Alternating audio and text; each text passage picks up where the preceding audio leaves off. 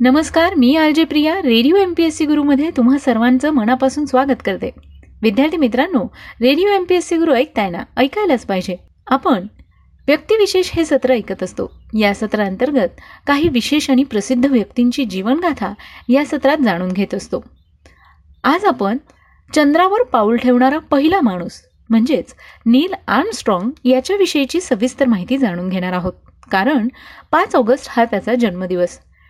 त्याच निमित्ताने नील आर्मस्ट्रॉंग विषयीची सविस्तर माहिती जाणून घेऊया आजच्या या व्यक्तिविशेष या सत्रात.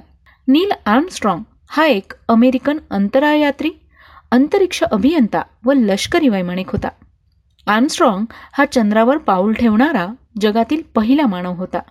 विद्यार्थी मित्रांनो चंद्र अंतराळ किंवा मंगळ या सगळ्या गोष्टी आपण फक्त कल्पना करू शकतो. मग विचार करा त्या काळी या माणसाने चंद्रावर पहिलं पाऊल ठेवलं. म्हणजे ही नक्कीच धाडसी साहसी आणि आश्चर्याची गोष्ट आहे. विद्यार्थी मित्रांनो नील आर्मस्ट्रॉंग यांचा जन्म पाच ऑगस्ट एकोणीसशे तीस साली वापा कानेटो ओहोयो या ठिकाणी झाला होता. वीस जुलै एकोणीसशे एकोणसत्तर रोजी चंद्रावर उतरणारा पहिला मानव म्हणून नील आर्मस्ट्रॉंग यांच्या नावाची इतिहासात नोंद आहे. पण अंतराळवीर बनण्याआधी आर्मस्ट्रॉंग नौदलात होते. आणि त्यावेळी त्यांनी कोरिया युद्धात भाग घेतला होता. ते एरोस्पेस इंजिनियर नौदल अधिकारी टेस्ट पायलट आणि प्राध्यापक देखील होते.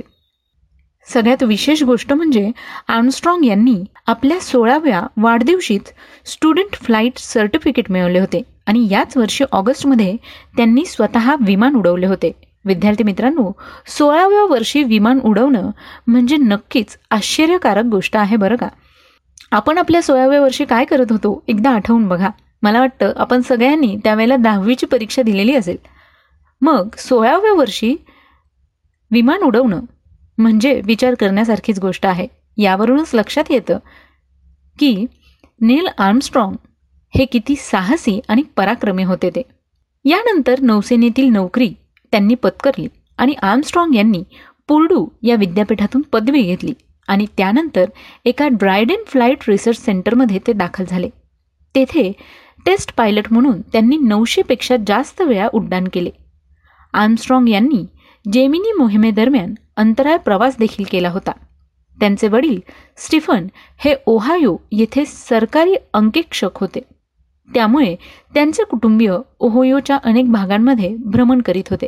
नील यांच्या जन्मानंतर त्यांच्या वडिलांची किमान वीस ठिकाणी बदली झाली होती. याच काळात नील यांना हवाई उड्डाणाचे वेड लागले. आर्मस्ट्रॉंग यांनी आपल्या सोळाव्या वाढदिवशीच स्टुडंट फ्लाईट सर्टिफिकेट मिळवले होते आणि त्याच वर्षी ऑगस्टमध्ये स्वतः विमान देखील उडवले होते.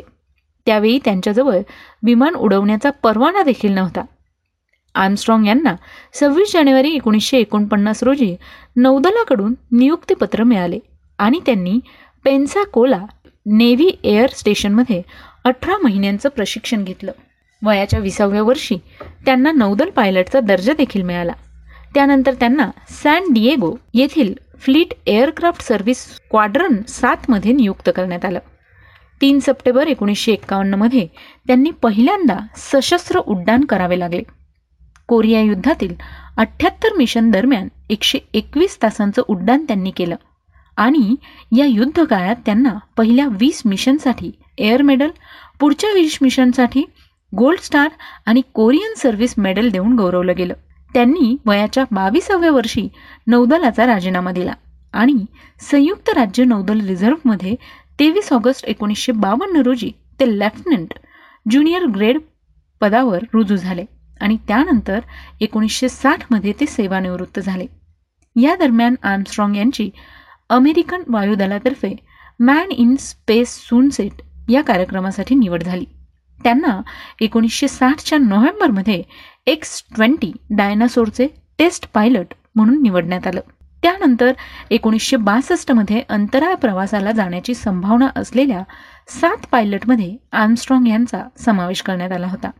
त्यावेळी अंतराळ यानाचं डिझाईन तयार होतं. वीस सप्टेंबर एकोणीसशे पासष्ट रोजी जेमिनी आठ अंतराळ यानाच्या चालक दलाची घोषणा करण्यात आली आणि नील आर्मस्ट्रॉंग यांना या चालक दलाचे कमांड पायलट तर डेव्हिड स्कॉट यांना पायलट बनवले गेले. हे मिशन सोळा मार्च एकोणीसशे सहासष्ट रोजी लॉन्च करण्यात आलं होतं. हे त्या काळातील सर्वात जटिल असं मिशन होतं ज्यात एजेना हे मानवरहित अंतरायान आधीच प्रक्षेपित केलं जाणार होतं. नील आर्मस्ट्रॉंग आणि स्कॉट ज्यात बसले होते त्या टायटन दोन मधून एजेनाला अंतराळात सोडले जाणार होते. कक्षेत पोहोचल्याच्या सहा तासानंतर दोन्ही यानांना परस्परांशी जोडले गेले. या दरम्यान तांत्रिक बिघाट निर्माण झाला. तो दूर करण्यात अपयश आल्याबद्दल आर्मस्ट्रॉंग यांच्यावर टीका देखील झाली. परंतु जसे प्रशिक्षण देण्यात आले होते तसेच आर्मस्ट्रॉंग यांनी केले. असा खुलासा एअरफोर्सने केला होता.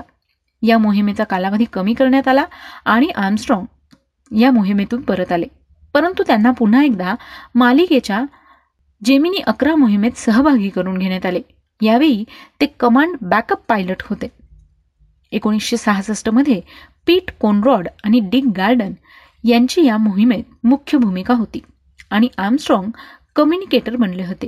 ही मोहीम निर्धारित लक्ष पूर्ण करण्यात यशस्वी ठरली.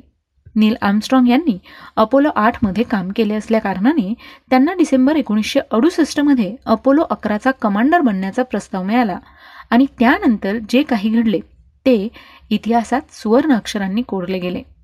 नासाचे अपोलो अकरा हे अंतराळयान आर्मस्ट्रॉंगने वीस जुलै एकोणीसशे एकोणसत्तर रोजी चंद्रावर उतरवले व त्यानंतर काही तासातच त्याने चंद्राच्या पृष्ठभागावर पहिले पाऊल टाकले. आर्मस्ट्रॉंग हे दोन तास बत्तीस मिनिटे आणि ऑल्ड्रिन हे त्यांच्यापेक्षा पंधरा मिनिटे कमी काळ चंद्रावर होते. आणि या ठिकाणी त्यांनी अमेरिकेचा ध्वज फडकवला. ते मानवाचे एक छोटे पाऊल सर्व मनुष्य जातीसाठी मोठी झेप आहे असे आर्मस्ट्रॉंग यांनी पृथ्वीवासियांना रेडिओ संदेशाद्वारे सांगितले होते. नील आर्मस्ट्रॉंग यांचे चरित्र देखील लिहिले गेले. त्या चरित्राचं नाव आहे first man the life of Neil A Armstrong. हे चरित्र हॅन्सेन यांनी लिहिलेलं आहे. मित्रांनो कधी जर हे पुस्तक मिळालं तर नक्की वाचण्याचा प्रयत्न करा. अमेरिकेचे सुप्रसिद्ध अंतराळवीर नील आर्मस्ट्रॉंग यांचे ब्याऐंशीव्या वर्षी ओहोयो प्रांतात पंचवीस ऑगस्ट दोन हजार बारा रोजी निधन झालं. तर विद्यार्थी मित्रांनो आजच्या या सत्रात आपण चंद्रावर पहिला पाऊल ठेवणारा माणूस म्हणजेच नील आर्मस्ट्रॉंग यांच्याविषयीची माहिती जाणून घेतली. मला खात्री आहे की ही माहिती तुम्हाला नक्कीच आवडली असेल. ही माहिती जर तुम्हाला आवडली असेल किंवा या संदर्भात काही फीडबॅक आणि सजेशन द्यायचे असतील तर तुम्ही आमच्या शहाऐंशी अठ्ठ्याण्णव शहाऐंशी अठ्ठ्याण्णव ऐंशी म्हणजेच eight six nine eight eight six nine eight eight zero या क्रमांकावर तुमचे फीडबॅक आणि सजेशन पाठवू शकता. मग मित्रांनो वेळ आली आहे आता रजा घेण्याची. पुन्हा भेटूया. उद्याच्या व्यक्तिविशेष या सत्रात अशाच एका व्यक्तीची सविस्तर माहिती आणि जीवनगाथा ऐकण्यासाठी तोपर्यंत सुरक्षित राहा काळजी घ्या आणि ऐकायला विसरू नका. Radio M P S C Guru spreading the knowledge powered by Spectrum Academy